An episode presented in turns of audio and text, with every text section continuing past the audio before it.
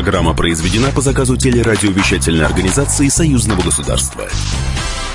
Здравствуйте, вы слушаете программу «Наши люди». Наша программа о самых важных и значимых событиях из жизни союзного государства. Большой пресс-тур, или как его называют, президентский пресс-тур. Куда возили российских журналистов и что они увидели нового. Подведем итоги года сегодня в программе. Ну а сначала самые важные события этой недели.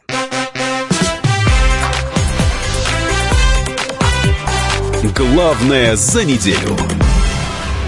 Владимир Путин одобрил проект военной доктрины союзного государства. Президент предложил утвердить этот документ постановлением Высшего государственного совета союзного государства. Вопросы сотрудничества в сфере обороны и безопасности были в повестке заседания Совета министров союзного государства, которое прошло в середине декабря в Бресте с участием премьер-министров двух стран. По итогам заседания было подписано постановление Совмина о проекте военной доктрины союзного государства. Этот документ разрабатывается для дальнейшего развития союзного государства на 2018-2022 годы. Документ отражает нынешнюю геополитическую ситуацию в мире взгляды России и Беларуси на обеспечение военной безопасности на территории двух стран. Даже при худшем варианте для Беларуси, связанном с реализацией в нефтяной сфере в России налогового маневра, в экономике страны ничего не обрушится. Об этом на этой неделе заявил президент Беларуси Александр Лукашенко, заслушивая доклад об окончательных вариантах проектов налогового кодекса и закона о бюджете Республики Беларусь на 2019 год, передает Белта. Глава государства отметил, что присутствует много разных точек зрения и мнений после того, как на правительственном уровне не удалось договориться по вопросу проводимого в России налогового маневра. Александр Лукашенко подчеркнул, что в результате этих изменений, которые могут произойти для Беларуси в очередной раз, в ЕАЭС и в союзном государстве ухудшаются условия функционирования экономики. Ну и продолжая тему, еще одно заявление. Потери Беларуси от налогового маневра в Российской Федерации в 2019 году составят 383 миллиона долларов, сообщил вице-премьер Игорь Лишенко на совместном заседании Палаты представителей и Совета Республики, сообщает Белта. Напомню, в России в течение шести лет, начиная с 2019 года, будут поэтапно снижаться ставки вывозной таможенной пошлины на нефть и соразмерно повышаться ставки налога на добычу.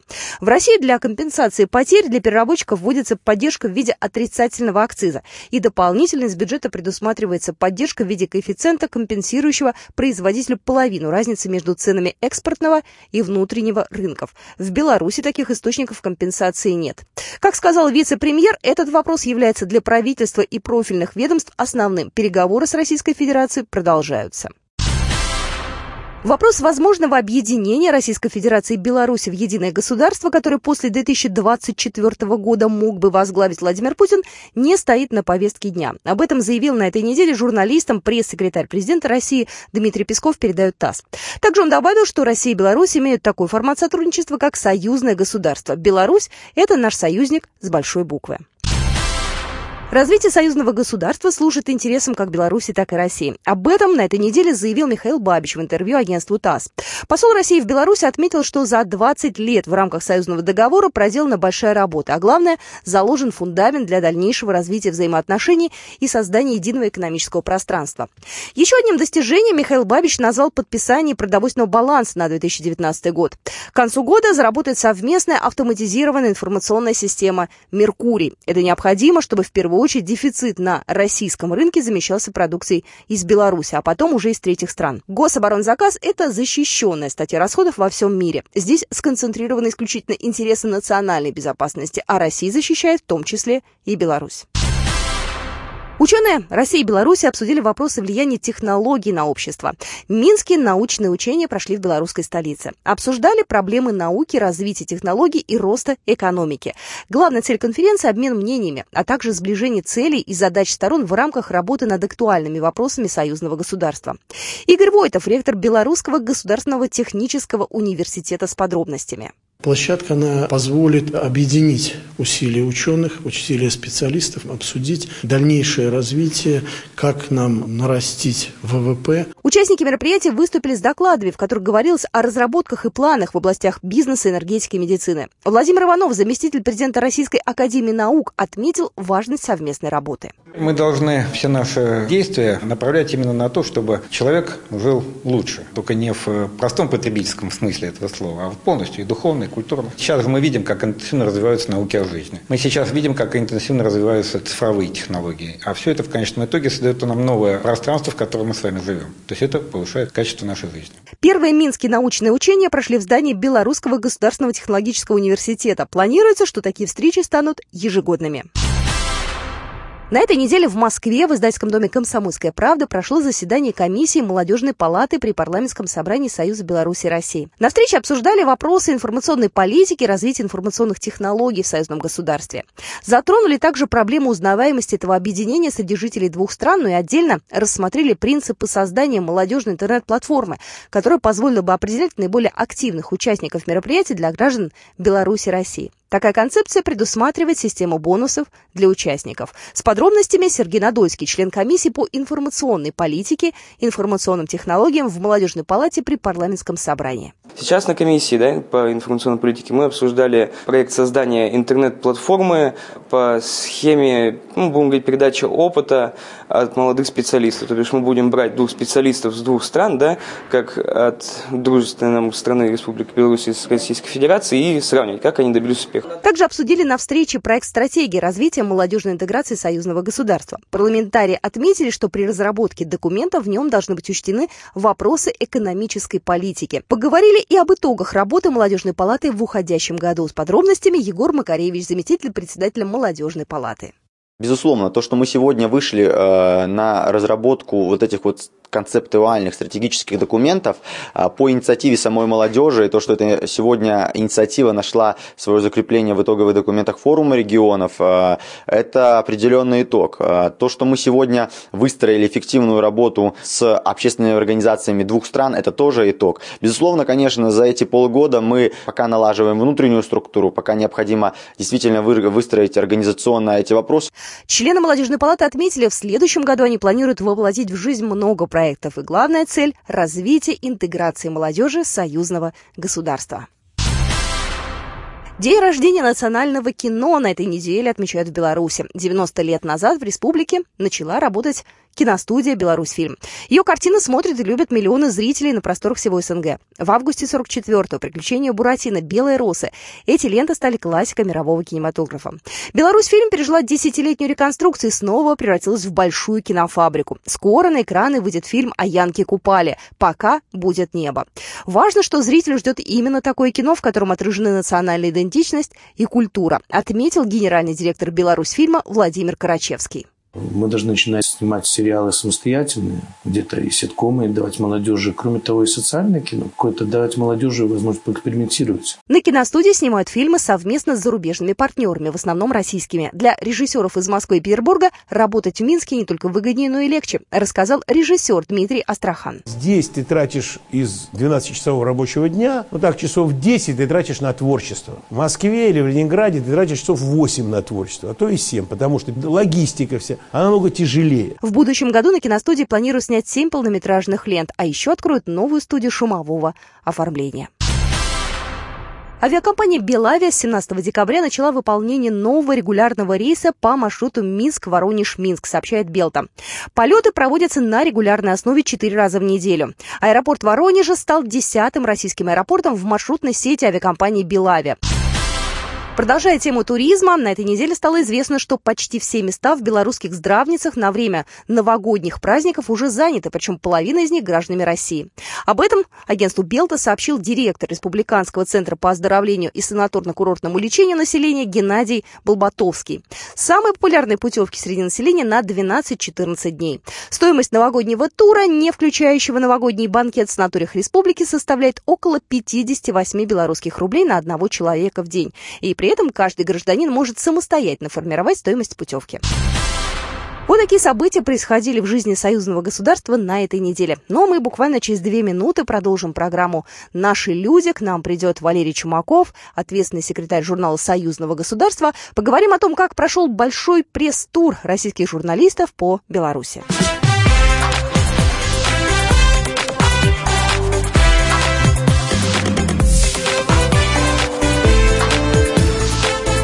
Наши люди.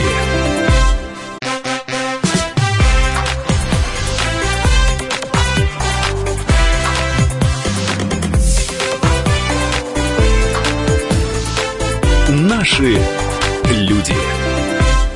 Мы продолжаем программу «Наши люди». И сегодня со мной в студии Валерий Чумаков, ответственный секретарь журнала «Союзное государство». Валерий, здравствуй. Добрый день. Я знаю, что ты буквально неделю назад вернулся из большого пресс-тура. Из большого традиционного, да. так называемого, мы его называем президентский пресс-тур в Беларуси. Да, ну вот рассказывай, потому что туда, на самом деле, поехали очень многие журналисты, все остались в восторге. А, давай начнем с того, что это за пресс-тур, кого туда приглашают. Первый пресс-тур, по-моему, был организован в 2003 году. Он э, проходит каждый год, и он проходит э, в основном для журналистов региональных СМИ. Более того... Российских, до... извини, уточню. Да, российских, российских, российских. Более того, журналистам федеральных СМИ в этот пресс-тур пробиться сложнее значительно, чем региональным. То есть, в принципе, это было сделано давно, в 2003 году. Президент Беларуси Лукашенко решил вот так вот познакомить э, российские регионы с Беларусью. То есть он сделал исключительно пресс-тур для таких журналистов э, глубинных таких э, СМИ, которые вот именно доходят до, до последней деревни, до каждого дома и так далее. То есть обычно это традиционно делается как, то есть э, журналисты почти что неделю возят по какому-то региону, одному из семи белорусских, да, последний день это всегда традиционно, это всех приводит, привозят в Минск, и все журналисты посещают большую пресс-конференцию президента Беларуси Александра Григорьевича Лукашенко, которую он дает вот как раз для представителей региональных и вот в данном случае еще и федеральных СМИ. А скажи, пожалуйста, э, в какой раз в этом году проводится тур, в какой раз ты в нем участвуешь, и уже потом к деталям перейдем. Если мне не изменяет память, то 14 в 14 раз. Mm-hmm. Как-то в названии пресс-тур, вот э, это тоже обычно, когда традиционные мероприятия говорят, там вот э, первый форум, второй форум, третий форум, здесь вот как-то это не прижилось, оно вот каждый год вот просто идет пресс-тур для представителей региональных СМИ. А в какой раз ты уже? Ой, я уже в шестой.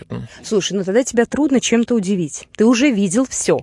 Ну, не совсем все, конечно, так нельзя сказать. С чего вы начали? Многое. С какого вы начали города и какая у вас была программа? Значит, сейчас у нас э, несколько пошло нетрадиционно.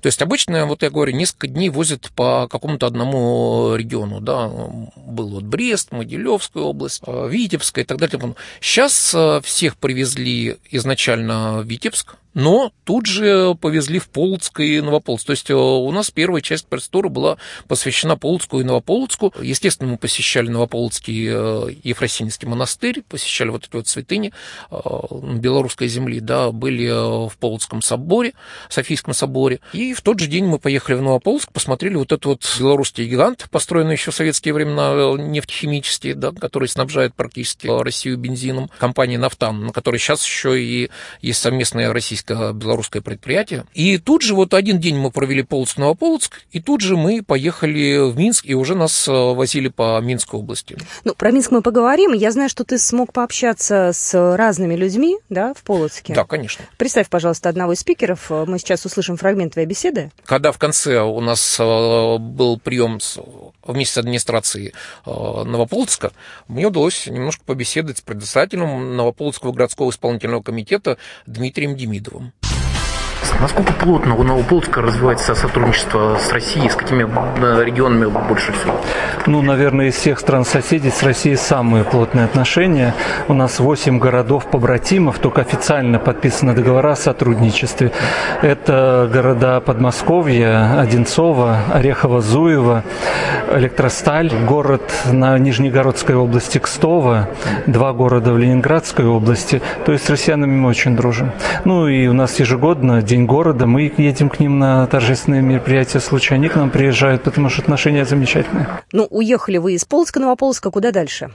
Дальше была Минская область. Минская, Минская область. область и Минск. Угу. В общем-то, даже можно сказать, что Минск был более важным объектом, потому что а, сейчас Беларусь готовится ко вторым а, европейским играм. Там готовится в Минске большое количество спортивных объектов. Вот нас возили по стадионам. Вот. А в Минской области впервые нас а, возили на Минский завод колесных тягачей. Вас прям пустили на завод? Да, да, мы Прям нас пустили, да, более того, нам разрешили там снимать на заводе. Такое оборонное огромное производство. Ну, не оборонное, нельзя сказать, что оборонное, да, но оно работает на нашу, на российскую оборонку, и они там хвастаются, весьма заслуженно хвастаются, что вот все то большое, что ходит у вас по Красной площади, это, говорит, это все изготовлено у нас на МЗКТ. Тебя впечатлило? Безусловно. Это было примерно сопоставимо с теми же ощущениями, которые у меня в прошлом году были после посещения Белаза. Ну, Белаз, это да, громадина да, да, да. во всех смыслах. Здесь тоже громадина, здесь тоже только громаден в другую сторону. То есть там громаден в высоту, а здесь громаден в длину. Можете себе представить тягач, у которого 12 колесных пар. А после того, как показали завод, что еще было? На что ты хотел бы особое внимание обратить? Естественно, конечно, да, в Минске поразила вот эта готовность стадионов. У нас там познакомились с Лесиком.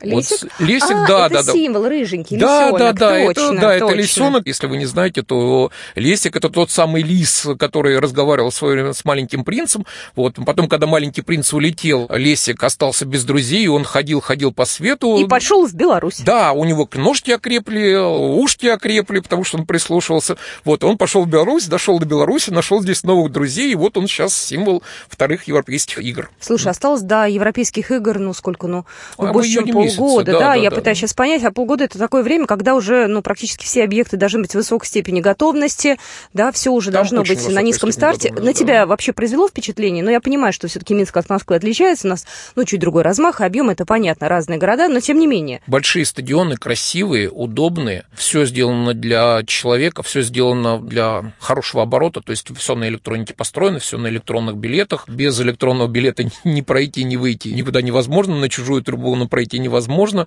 Вот, все красиво, даже уже газончики уже зелененькие, несмотря на Как? то, что... В декабре да, вот так, газончики? Да, да, да, да, да, да, вот так вот. Я знаю, что там э, у тебя была возможность пообщаться с министром спорта Беларуси. Да, у нас э, была большая ну, встреча с э, министром спорта Сергеем Ковальчуком. Была пресс-конференция, после которой он еще и встретился просто с журналистом. Можно было подойти к нему, задать вопрос. Вот.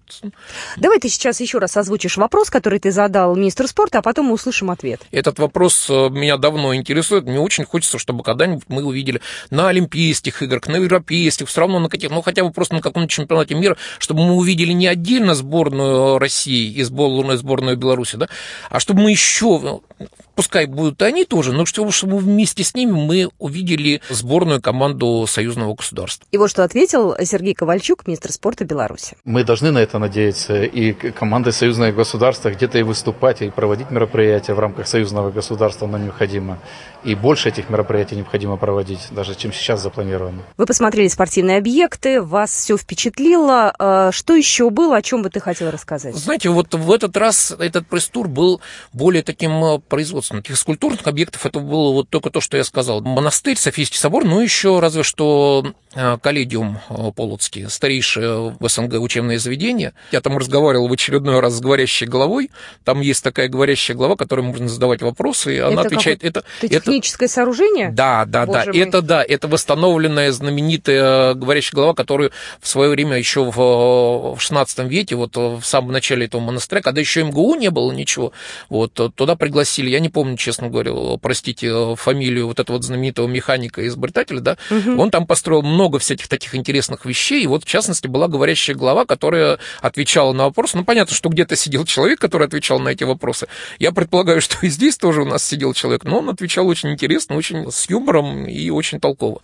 Вот. Ну, я предлагаю, у нас Ну. осталась минута буквально перейти уже к финальной части вашего пресс-тура, да, то есть заключительная часть, это была пресс-конференция президента Беларуси Александра Лукашенко и журналисты. Это в каком формате было? Сидели журналисты задавали вопросы? Значит, вот сейчас нет. Сейчас впервые эта пресс-конференция прошла в новом формате. То есть это была не совсем пресс-конференция, это был скорее такой круглый стол модерируемый. То есть э, реально все сидели за круглым столом, причем мы сидели в том самом зале, в котором э, подписывался нормандский формат, в котором э, недавно заседал э, Синод РПЦ, то есть это впервые в этот зал пустили журналистов. Это было в Дворце независимости. Раньше во всех пресс-турах э, пресс-конференцию президент Лукашенко давал в Национальной библиотеке. Сейчас вот впервые он дал ее в Дворце независимости. Нам предоставили вот этот вот практически главный государственный зал.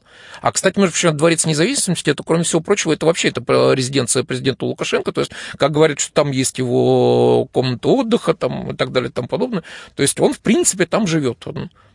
Здесь в данном случае вот он нас, нас с нами встретился и э, ответил.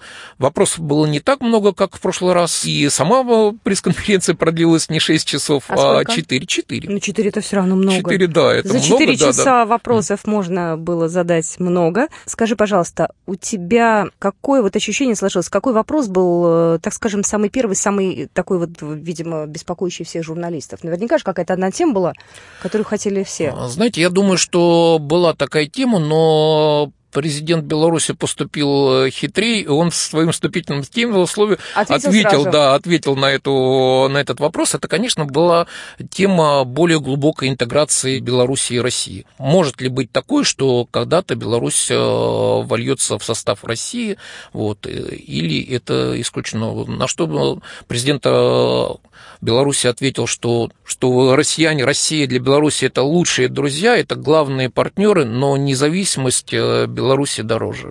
Ну, в общем, каждый будет э, сам по себе, но тем не менее мы все равно вместе, у нас союзное да. государство, и у нас действительно планов на следующий год много. Спасибо тебе большое. Я желаю тебе удачного следующего года. Напомню, у нас был Валерий Чумаков, ответственный секретарь журнала «Союзное государство». Спасибо. Спасибо. Спасибо. До свидания.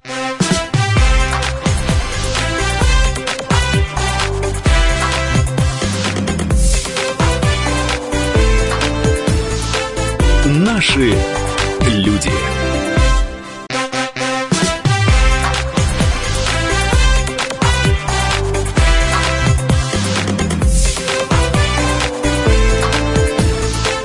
Наши люди. Вы слушаете программу «Наши люди». Меня зовут Екатерина Шевцова. И сегодня у нас в студии гость э, э Павел Валентинович Перов, э, депутат Государственной Думы, член комиссии парламентского собрания по вопросам экологии, природопользования ликвидации последствий аварий. Здравствуйте. Здравствуйте. Также сегодня с нами в студии обозреватель газеты «Союзная веча» Дмитрий Алексеев. Здравствуйте. Здравствуйте.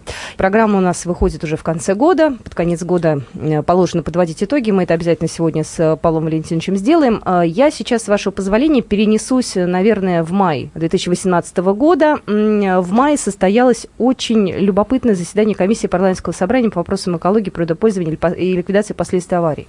Было это в Хойниках. Это Беларусь, правильно? Да, именно так. Какие там вопросы поднимались? Вот такие самые главные, наверное, на которых стоит сейчас э, сконцентрироваться?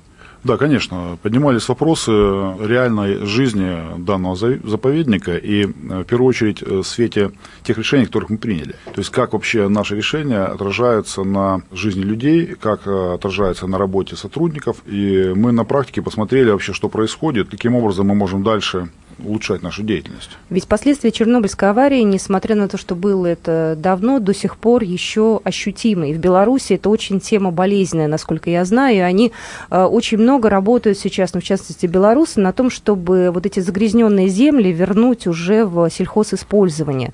Вот с вашей э, точки зрения, с вашей позиции, насколько это вообще реальная сейчас тема, и насколько близки уже ученые к тому, чтобы все-таки вот часть земель вернуть? Но мы считаем, что это абсолютно реально. Более того, мы смотрели практические примеры. Очень большая группа специалистов нам рассказывала, какие принимаются меры. Мы задавали конкретные вопросы, э, которые касаются именно даже в том числе технологий.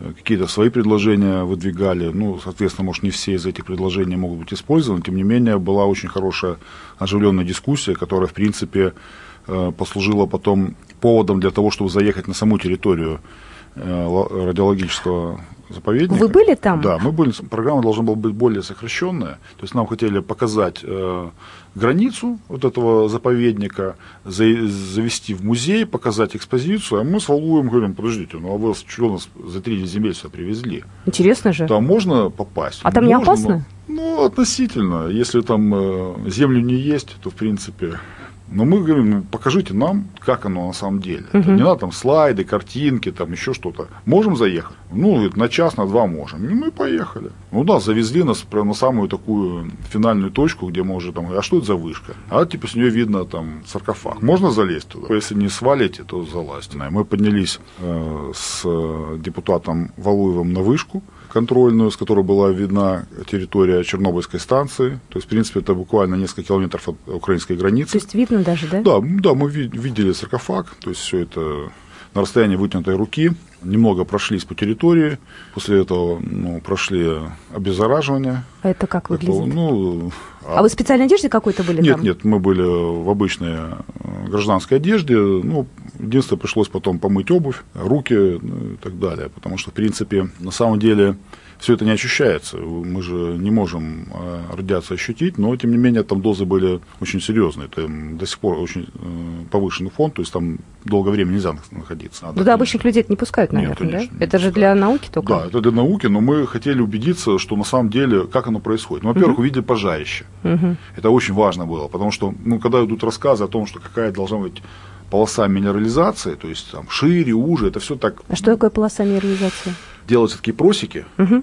между лесными массивами, чтобы защищать от распространения огня. Ну, то есть спахивается, угу. и, соответственно. А это называется полоса минерализации, да? Да. да противопожарные разрывы. Угу. И как раз мы обсуждали, сколько они должны, какой должны быть ширины. Возникла такая дискуссия, ну покажите, как оно есть, угу. а мы скажем визуально, хватает или нет, потому что уж видно, распространяется огонь, распространяется огонь. Мы поняли, что там не так все просто, там и техники не хватает, ее нужно где-то докупать, где-то там что-то добавлять, что-то ремонтировать.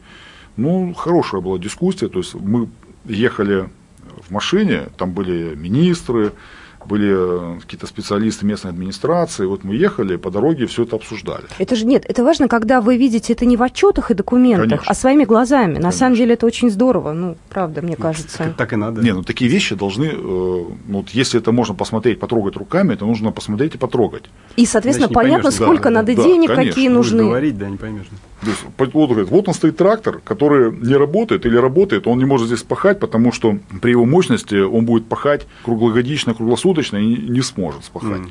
Все, понятно, значит, трактор нужно поменять. Или здесь, допустим, нужно сделать вот так, а вот mm. а не вот так. Все показали, да, все понятно. А, а когда это где-то в тиши кабинетов принимается. А вы в следующем году планируете туда также вот через, э, не знаю, там сколько получается, полгода, да, в мае поехать и еще раз проинспектировать и посмотреть, Если что. Если белорусская сторона нас пригласит, да. Ну, одевайте костюм защитный. Там все с точки зрения безопасности все было нормально. Но люди, которые нас пригласили, они отвечали за нашу безопасность. Там же происходит постоянный мониторинг, контроль. То есть, причем, вы знаете, что самое интересное? Вот в этих местностях, которые пострадали от э, Чернобыльской аварии, там же мониторинг гораздо жестче. И поэтому там зачастую выявляются, допустим, те же самые онкологические болезни раньше, чем на основной территории. Потому что мониторинг идет чаще. И это тоже очень важно. И поэтому, в принципе, там э, население может быть даже более здоровое, чем на остальных частях России и Беларуси, потому что их постоянно мониторят. Вот я знаю, что создан единый российско-белорусский чернобыльский регистр, который является основой для организации адресной медицинской помощи. Я знаю, что да. каждый человек, который так или иначе причастен, да, ну, либо пострадал, либо был где-то рядом, он, ну, образно говоря, под наблюдением. Все да, люди. конечно, да.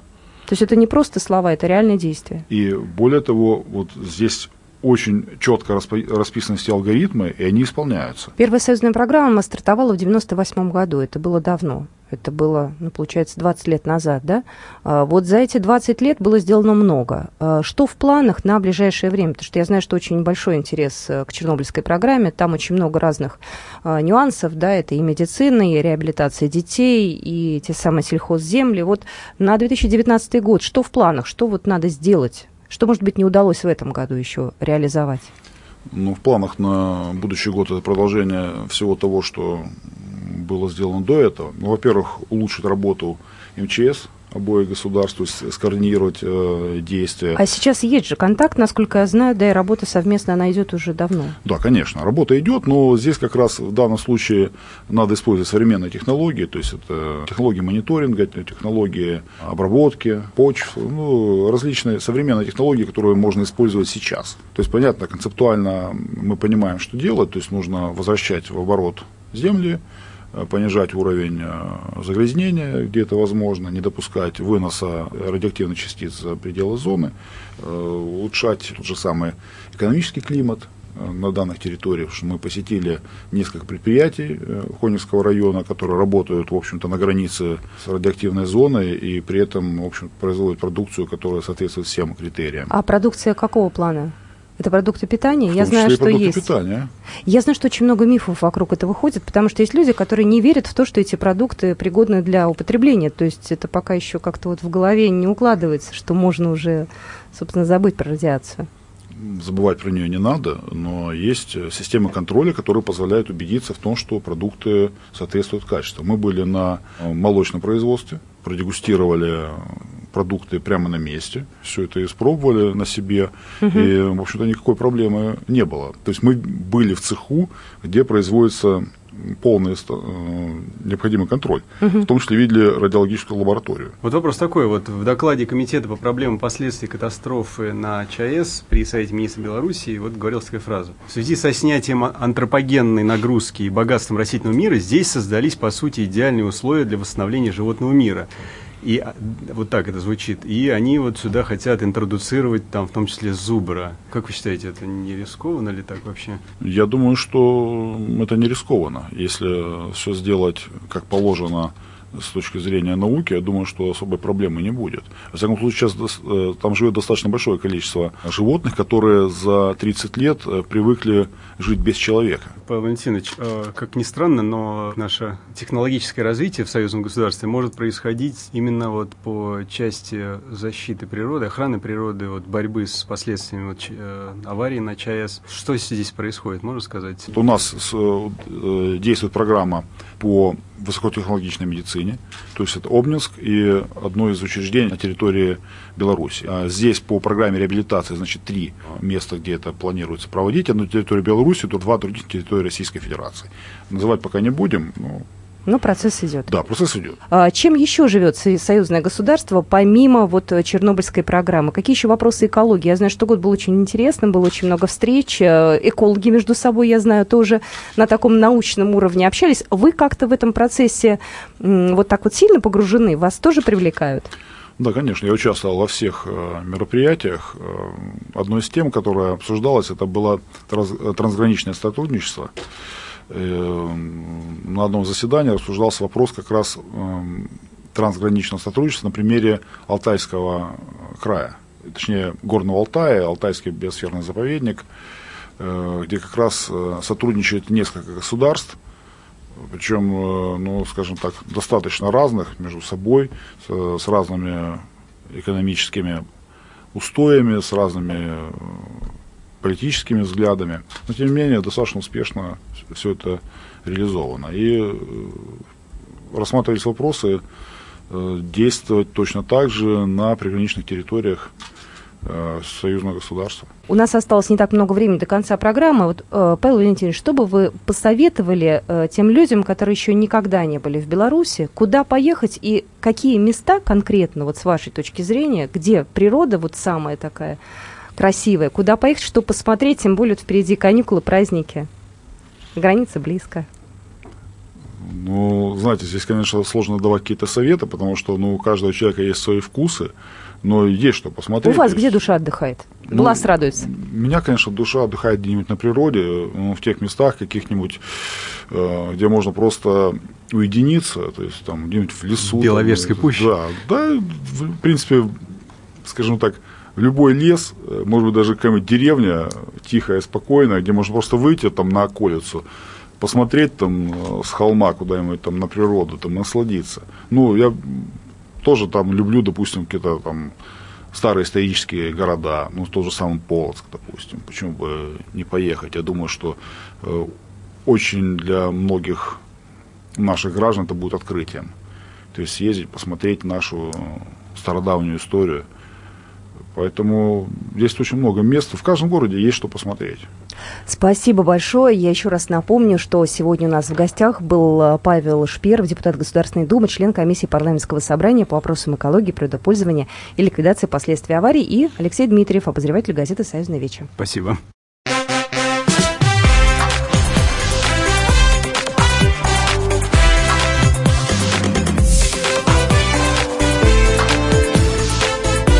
Наши люди. Программа произведена по заказу телерадиовещательной организации Союзного государства.